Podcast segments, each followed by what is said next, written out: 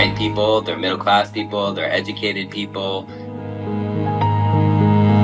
There's sex, there's money. Those are all those are very titillating to the media, and that is not a recipe for due process. It's a recipe for sensationalism and for the general public to have lots of opinions about, you know, really case facts and details that they really don't know anything about.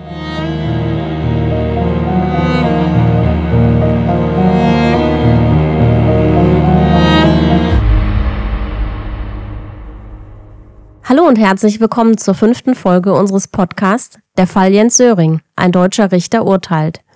Im Fokus dieser Episode steht ein ganz besonderes Beweisstück. Wir tauchen in ein Detail ein, das wohl wie nichts sonst so umstritten und weltbekannt ist im Falle der Haysom-Morde und im Urteilsspruch gegen Jens Söring. Ein blutiger Sockenabdruck. Wenn es nicht für den Sockenabdruck gewesen wäre, hätte ich ihn unschuldig gefunden. Das sagte einer der Geschworenen Jake Bin zur Verurteilung von Jens Söring. Warum ist ein Sockenabdruck so wichtig? Kann er dazu beitragen, das Rätsel eines brutalen Verbrechens zu entschlüsseln? Und welche Bedeutsamkeit hatte er konkret im Fall der Haysom-Morde? Hallo Ralf, vielen Dank, dass du mich auch heute begleitest. Hallo Daniela, sehr gerne.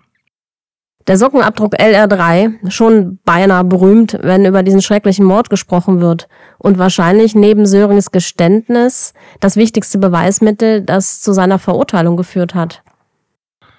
Ja, das wird äh, intensiv zu besprechen sein. Im Ergebnis wird man feststellen, dass es eigentlich gar kein wirksames Beweismittel ist. Am Tatort in Boonesboro finden die Ermittler als eines der ersten Beweismittel Socken- und Schuhabdrücke auf dem Holzboden und im Gras außerhalb des Hauses. Um das unseren Zuhörern zu verdeutlichen, das Beweisstück LR3 ist kein Fußabdruck, sondern ein blutiger und verschmierter Sockenabdruck. Also sehe ich das richtig, dass ein Fußabdruck mit einer Socke darüber mit einem Fingerabdruck durch einen Handschuh vergleichbar ist? So ist es, genau. Kannst du einschätzen, wie man in Deutschland bei Ermittlungen mit so einem Beweisstück umginge? Es ist ein, ein Indizbeweisstück dahingehend, dass es einen Täter oder eine Person vor Ort gegeben hat, die mit einer bestimmten Schuhgröße einen Socken anhatte, mehr nicht. Jetzt wirkt es aber auch äh, etwas seltsam auf mich, dass ein Täter wiederum am Tatort in Socken rumläuft. Nun, das kann ja verschiedene Ursachen haben. Gibt ja auch bei uns äh, viele Leute, die, wenn sie eine Wohnung betreten, immer ihre Schuhe ausziehen und sich dann eben auf Socken in einer Wohnung bewegen, aus hygienischen Gründen, was auch immer. Das ist reine Spekulation. Wie Sie wissen, der Fußabdruck war einer der wenigen physischen Beweise, die der Staatsanwaltschaft zur Verfügung standen, aber sie waren in mehrfacher Hinsicht problematisch. Der sogenannte Experte, der darüber aussagte, war nicht als Experte für Fußabdrücke zugelassen. Es war nicht sein Fachgebiet, aber er durfte trotzdem aussagen. Er legte eine durchsichtige Folie von Jens Fußabdruck über das Bild des blutigen Sockenabdruck, den man auf dem Boden des Hauses gefunden hatte, und sie schienen übereinzustimmen.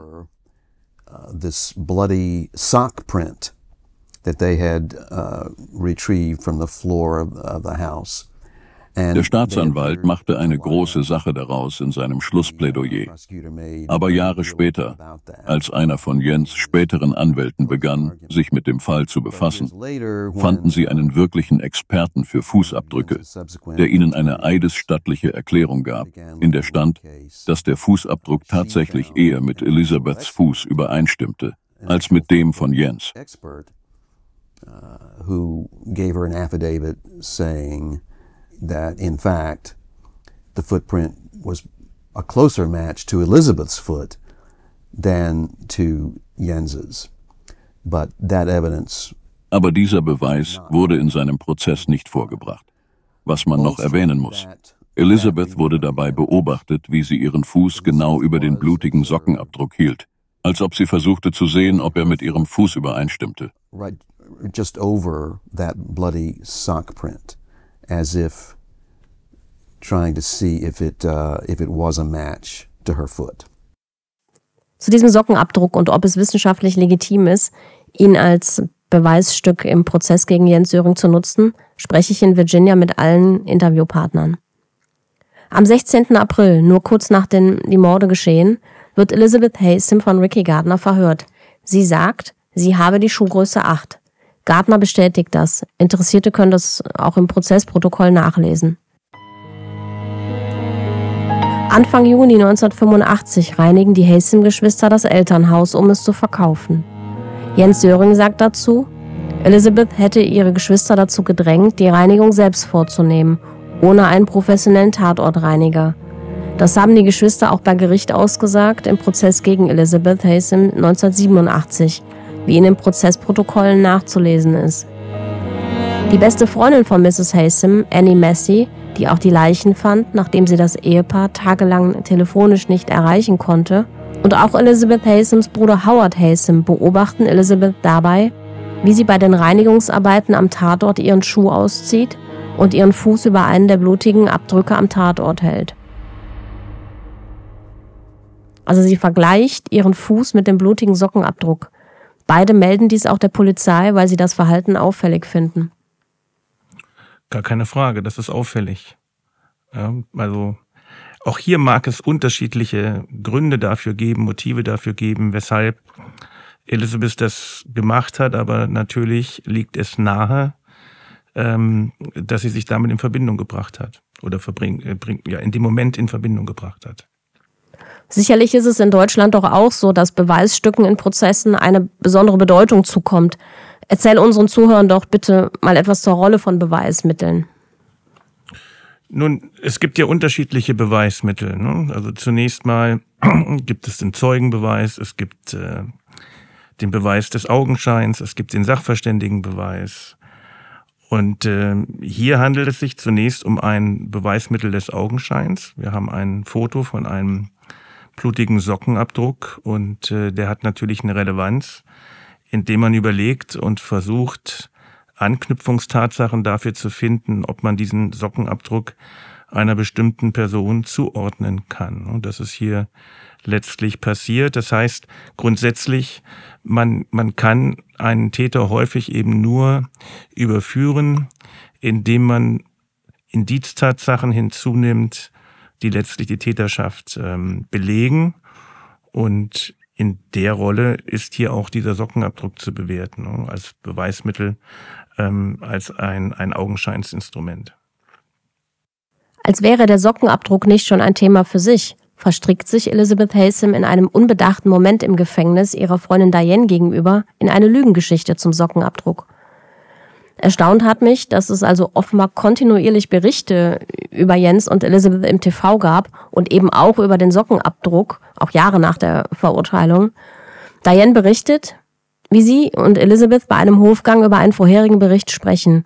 Aus Spaß bringt Diane eine Bemerkung dazu, dass Elizabeth im Verhältnis gesehen große Füße haben soll. Ich sagte im Spaß zu ihr, offensichtlich weiß er nicht mehr, was für große Füße du hast. Und sie sagte, das waren ja auch die Abdrücke von den Füßen meiner Mutter. Naja, man braucht nicht lange im Internet zu suchen, um Autopsiefotos und Tatortfotos zu sehen. Die zeigen, dass Nancy Haysom Schuhe mit harten Sohlen trug, die unmöglich mit einem Sockenabdruck verwechselt werden konnten. Das musste sie also wissen. So that was something that I was pretty sure she would have seen in, I, she pled guilty, but maybe Sie bekannte sich zwar schuldig, aber erzählte mir jetzt im Gefängnis, dass der Abdruck von ihrer Mutter stammen würde.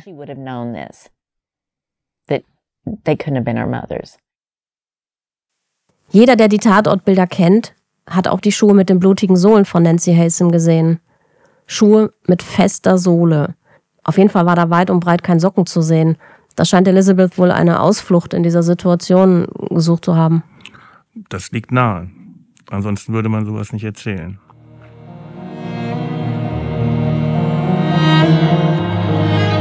Am 7. Juni 1985 gibt es den ersten forensischen Bericht zu den Sockenabdrücken von dem Forensiker Russell Johnson. Er kommt zu dem Ergebnis, dass der Sockenabdruck einer Frauengröße 6,5 oder 7,5 entspräche und einer Männergröße 5 bis 6. Was Jens Söring betrifft, geschieht in Bezug auf den Sockenabdruck erst einmal fünf lange Jahre gar nichts.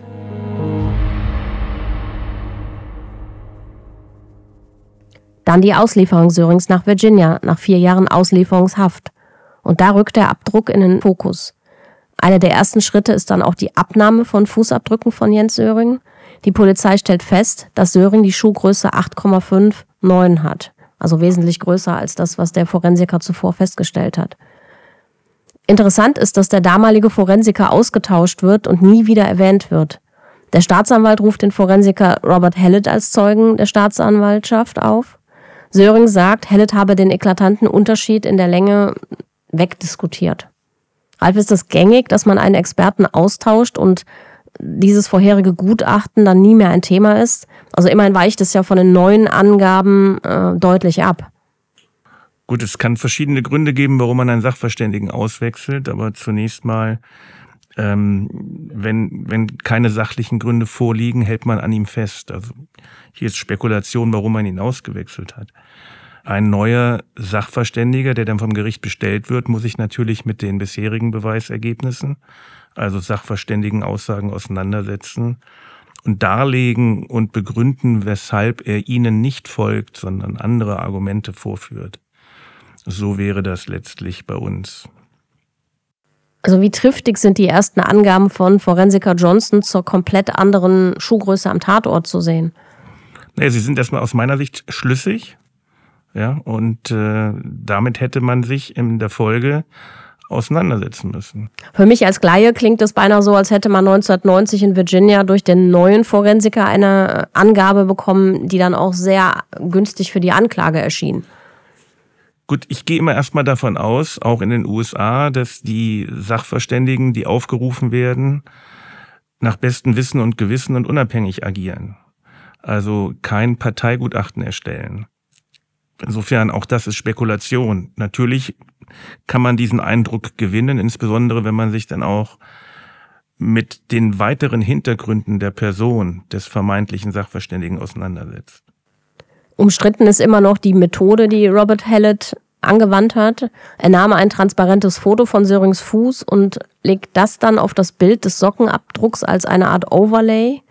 Mit einem Filzstift malt er die roten Pfeile, die eine Übereinstimmung darstellen sollen. An der Ferse sind diese Maße dann ungleich und das rechtfertigt er damit, dass Sörings Ferse zum zweiten Mal aufgetreten wäre. Ist das, was nicht passt, wird passend gemacht? Auch das könnte man so meinen. Ja. Es ist auf alle Fälle für mich auch nicht schlüssig. Wissen Sie, diese Art der Darstellung als Übereinanderlegen der Bilder haben wir in unzähligen Fällen von Bisswunden, Reifenprofilen, Schuhen in jede Menge anderer Fälle gesehen.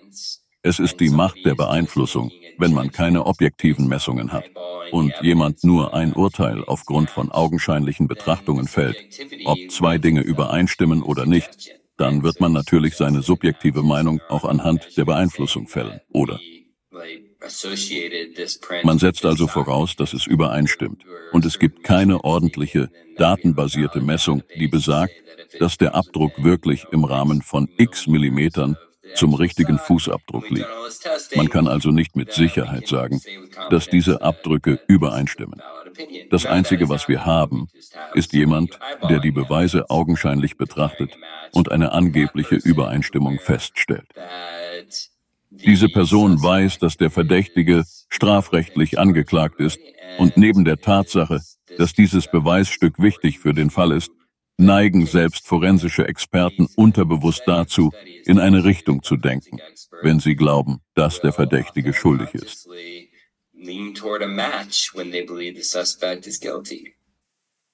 Anfang Juni gab es noch eine Anhörung zum Expertenstatus von Robert Hallett, also ob er ein Gutachter sei, ein Impression Expert.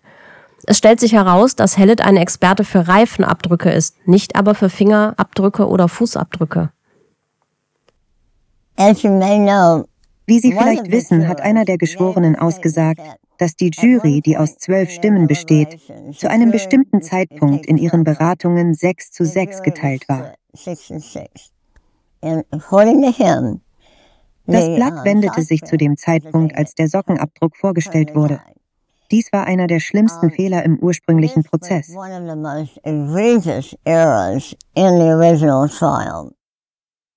Was man aber dazu sagen muss, ist, dass der Sockenabdruck kürzer ist als Jens Fuß. Tatsächlich passte er eher zu Elisabeths Fuß, die eben kleinere Füße hat.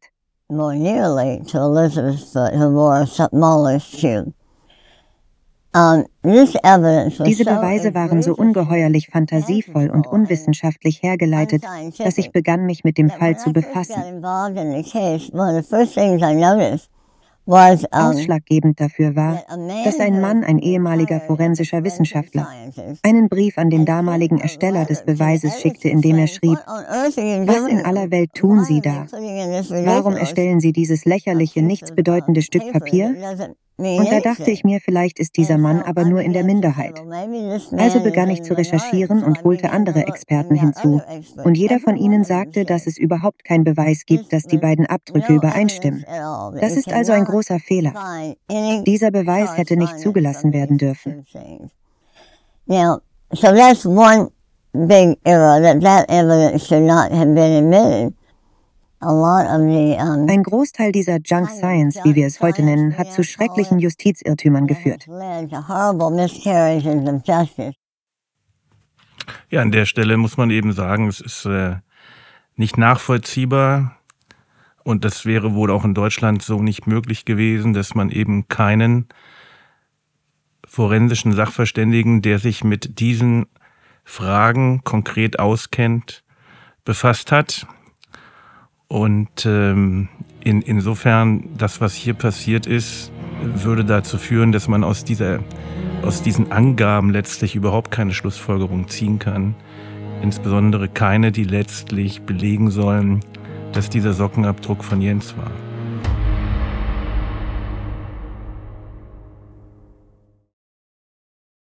Alle Ermittler und Gesprächspartner bezeichnen die Form der Untersuchung und des Abgleichs als Junk Science. Nun wissen Sie, bis zum Aufkommen der forensischen DNA-Tests glaubte man, dass forensische Wissenschaftler praktisch unfehlbar sind, dass Fehlurteile verschwindend selten vorkommen und dass wissenschaftliche Beweise helfen, Fehlurteile zu verhindern.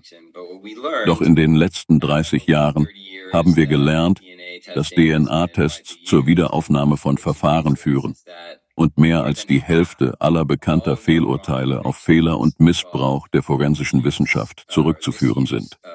Das ist eine erstaunlich hohe Zahl und sie spricht für die Menge an unzuverlässigen Beweisen, die als sogenannte wissenschaftliche Beweise eingeführt wurden. Ralf, ist der vorgenommene Abgleich mit dem Overlay Junk Science? Ja. Kurz und bündig. Ja. Kannst du uns äh, einen Einblick in die Methoden in Deutschland dazu geben? Na nun, wie schon, wie schon letztlich gesagt, ähm, das ist eine Sachverständigenfrage. Das ist keine juristische Frage. Und man hätte hier jemanden beauftragen müssen, der sich mit Fuß- und Sockenabdrücken, insbesondere auch in den Unterschieden von einem Fußabdruck und einem Sockenabdruck auskennt und der gezielt hätte beantworten können, ob es aus sachlichen Gründen möglich ist, dass obwohl Jens eine andere Schuhgröße, nämlich größere, eine größere Schuhgröße hat als die, die der Sockenabdruck ausweist, dass es trotz allem möglich wäre, dass dieser Sockenabdruck von ihm stammt. Man würde natürlich mutmaßen, nein. Ich meine mich auch zu erinnern, dass der Experte in Jens Jürgens Prozess den Geschworenen nicht als Experte präsentiert wurde, damit es dann auch nicht zu einem Verfahrensfehler in diesem Punkt kommt und somit dann das Beweismittel äh, gekippt wäre. Ja, aber es ist ja kein Zeugenbeweis. Also das geht gar nicht. Ja, also es geht hier ja letztlich darum, dass die Jury sich sachverständig beraten muss, um sicherzustellen, dass der Sockenabdruck vom Täter stammt oder von Jens stammt. Also nicht vom Täter, ähm, sondern von Jens stammt. Und ähm, anders als, als sachverständig kann ich das nicht bewerten. Also wenn es kein Sachverständiger ist, dann ist es kein Sachverständiger. Er wurde nicht so betitelt, aber er wurde so präsentiert. Und das ist natürlich diese kleine Tücke dann, durch die die Geschworenen dann denken, es ist der Experte. Ja, aber das wäre aus meiner Sicht ein Verfahrensfehler, der angreifbar ist.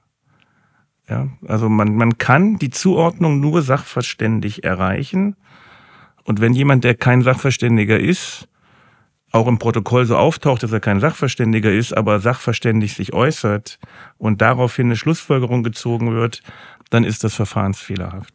Das kann die Jury ja auch gar nicht differenzieren. Nein, aber das hätte man im, im Nachgang meines Erachtens definitiv.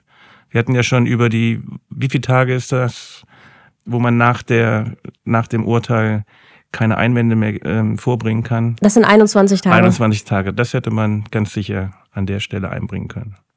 Stanley Lepikes vom FBI hat sich dazu auch sehr ausführlich geäußert und ist auch sehr klar in seiner Position. Er war sogar fragwürdig, was seine Referenzen oder seinen Hintergrund betrifft. Aber sie konnten keinen Experten finden, der das Ergebnis wie gewünscht präsentierte. Das ist also schon mal ein Warnsignal. Denn wo würde man einen Experten finden?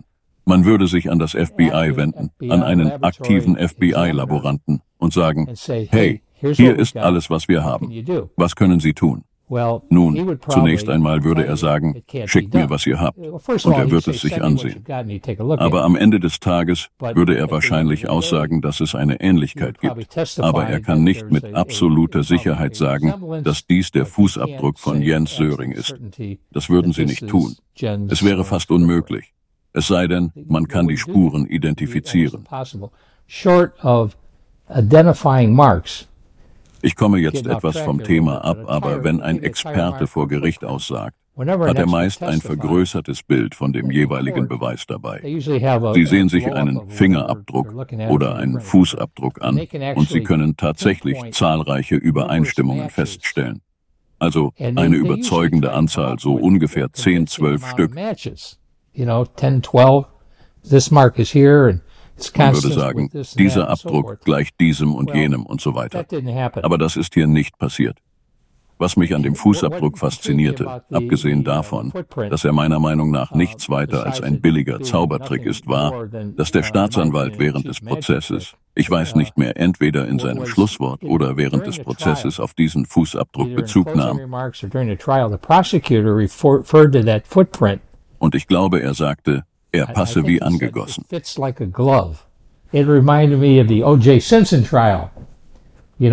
erinnerte mich an den Prozess gegen O.J. Simpson. Sie wissen schon, wenn der Handschuh nicht passt, muss man freisprechen. Aber egal, das hat auch mein Interesse geweckt. Und das stellte sich als absoluter Schwindel heraus und die Sache begann zu scheitern. Sie fanden die Blutprobe und untersuchten sie auf DNA, die nicht mit Jens DNA übereinstimmte. Und ich glaube, zu diesem Zeitpunkt gab es schon ein wenig Gerede von wegen, es war so viel Blut am Tatort, die Spuren gerieten durcheinander und so weiter und so fort.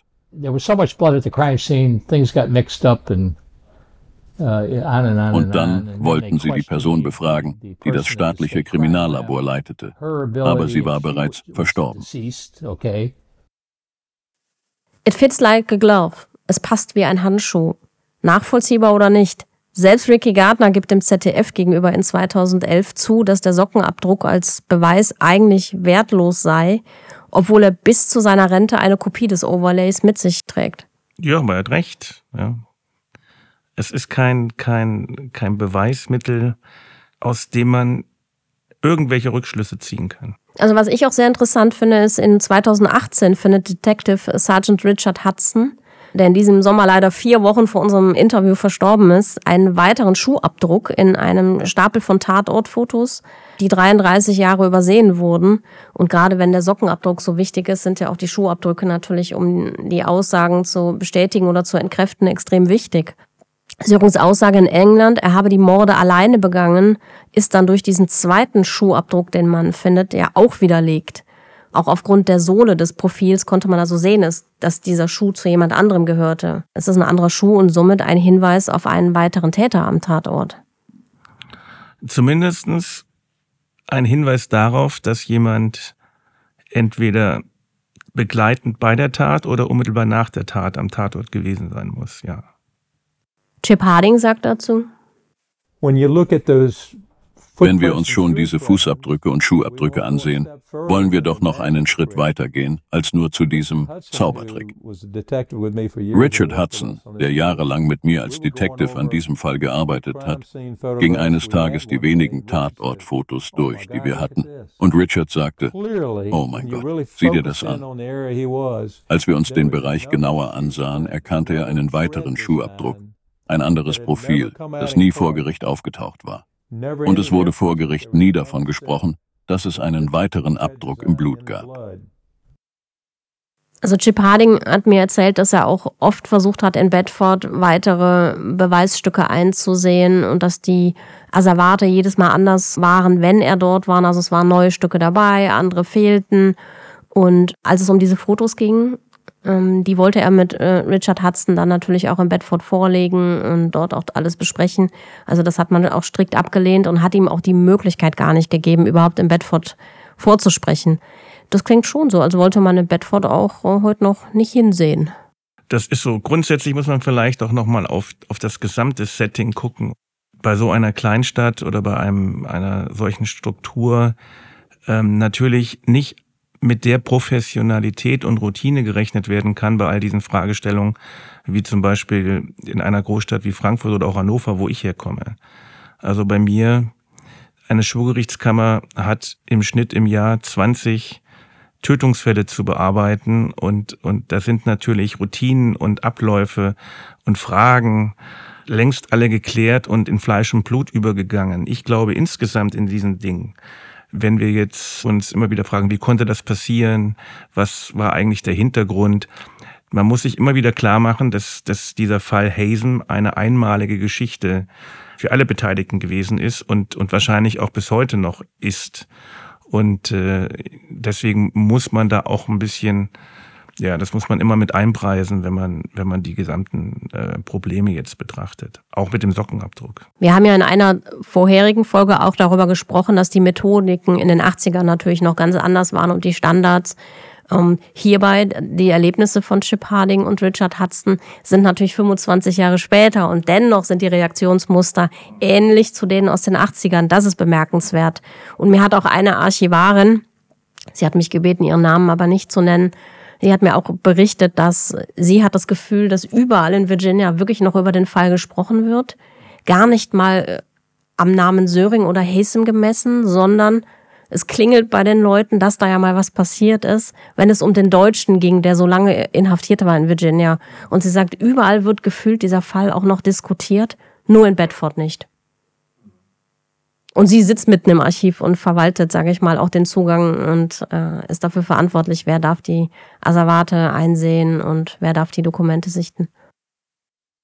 Sie können jederzeit einen Sachverständigen beauftragen, der alle Gutachten erstellt, die Sie benötigen. Aber wissen Sie, es ist Aufgabe der Gerichte, unzuverlässige, subjektive Meinungen, die sich als wissenschaftliche Beweise ausgeben, auszuschließen. Aber die Gerichte liegen allzu oft falsch. Ralf, wie wird denn die Unabhängigkeit von Experten bei Gericht in Deutschland gewährleistet und worin bestehen diese Unterschiede zu den USA? Die Unabhängigkeit wird darin gewährleistet, dass jeder Sachverständiger vereidigt wird. Er leistet einen Eid dahingehend, dass er das, was er aussagt, nach bestem Wissen tut und dabei nur seinem Gewissen unterworfen ist.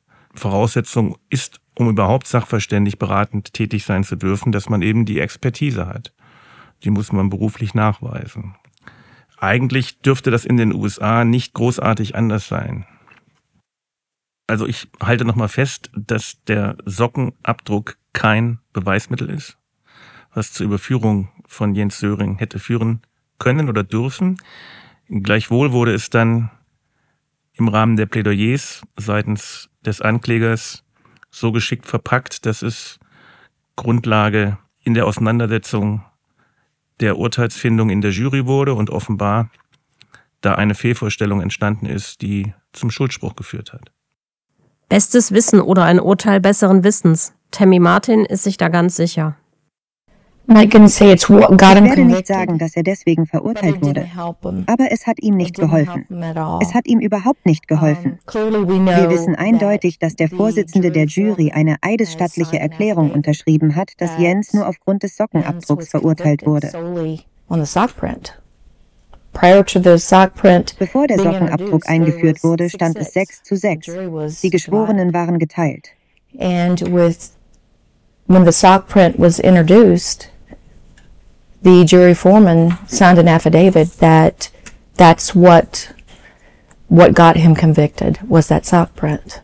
Again, Auch damals hatte ich keine Ahnung von der Strafjustiz oder dem Rechtssystem, von den Gerichten und so weiter, aber ich wusste, dass etwas nicht stimmte. But I knew something was not right. How could someone be Wie konnte jemand aufgrund eines Sockenabdrucks verurteilt werden? And years later, here we are. Und ja, Jahre später sind wir hier. Der Sockenabdruck ist wissenschaftlicher Schrott. If that trial und wenn dieser Prozess heute wieder stattfinden würde, glaube ich nicht, dass Jens verurteilt wird. I don't think Jens would be convicted. Das war die fünfte Folge unserer Podcast-Serie Der Fall Jens Söring. Ein deutscher Richter urteilt. Diskutiert haben wir über eines der berühmtesten Beweisstücke der Welt, den blutigen Sockenabdruck LR3 im Fall Jens Söring, dessen wissenschaftliche Verwendbarkeit heftig debattiert wird. In der nächsten Folge sprechen wir über neue und unterdrückte Beweise, die die Sichtweise im Fall Söring ändern könnten. Wie wesentlich ist das FBI-Täterprofil im Fall Söring? Warum hat die Jury niemals von einer Luminol-Testung des Mietwagens erfahren? Abonniert den Podcast, um nichts mehr zu verpassen. Danke fürs Zuhören. Eure Daniela Hillers.